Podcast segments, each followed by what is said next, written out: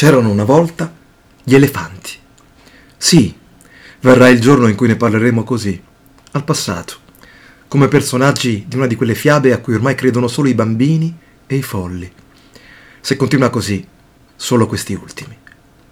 Magari ci sarà qualcuno che vi spiegherà che probabilmente non sono mai esistiti, che si tratta di un mito, ovvero di creature immaginarie, come gli unicorni. Il che mi induce a pensare che da qualche parte, nel passato ormai sepolto, ci sono stati per davvero dei cavalli con una strana e appuntita protuberanza sulla fronte.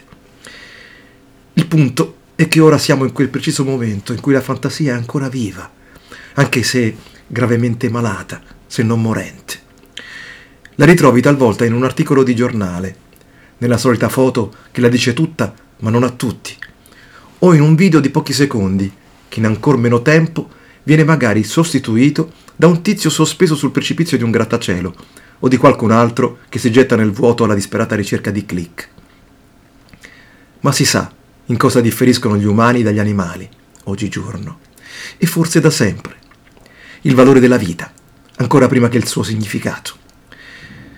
Ma si parlava di quei meravigliosi pachidermi, proverbiali per la memoria, e non so quanto ciò sia vantaggioso per noi altri. In particolare, soffermiamoci per il tempo di una pagina finché siamo ancora in grado di farlo, ovvero di pensarli senza alcun dubbio sulla loro esistenza, sugli elefanti che in questi giorni si stanno spostando dallo Zimbabwe alla Botswana, in Africa meridionale. In questa zona ci sono ancora centinaia di migliaia di esemplari. No, non mi piace questa parola, è troppo umana. Diciamo di pure esistenze, creature viventi, meraviglie di un pianeta particolarmente sfortunato nell'assegnazione di alcune specie, ovvero una. In ogni caso, si parla della metà della totalità degli elefanti della savana. Si legga pure come una ricchezza inestimabile, qualcosa di unico, in una parola sola, magico. Da cui l'incredulità sulla loro esistenza che proveranno in molti nell'incauto futuro che stiamo costruendo. Ora, alcuni dei suddetti elefanti stanno facendo notizia nell'unico modo in cui il più delle volte ci accorgiamo della loro attuale esistenza.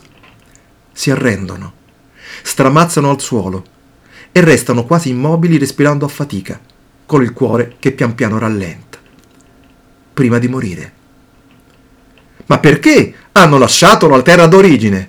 Ma perché hanno affrontato pericoli e stenti di ogni tipo transitando da una nazione all'altra? Le solite domande da bipedi ottusi, qualora non criminali. Perché cercano cibo e acqua? La risposta più semplice.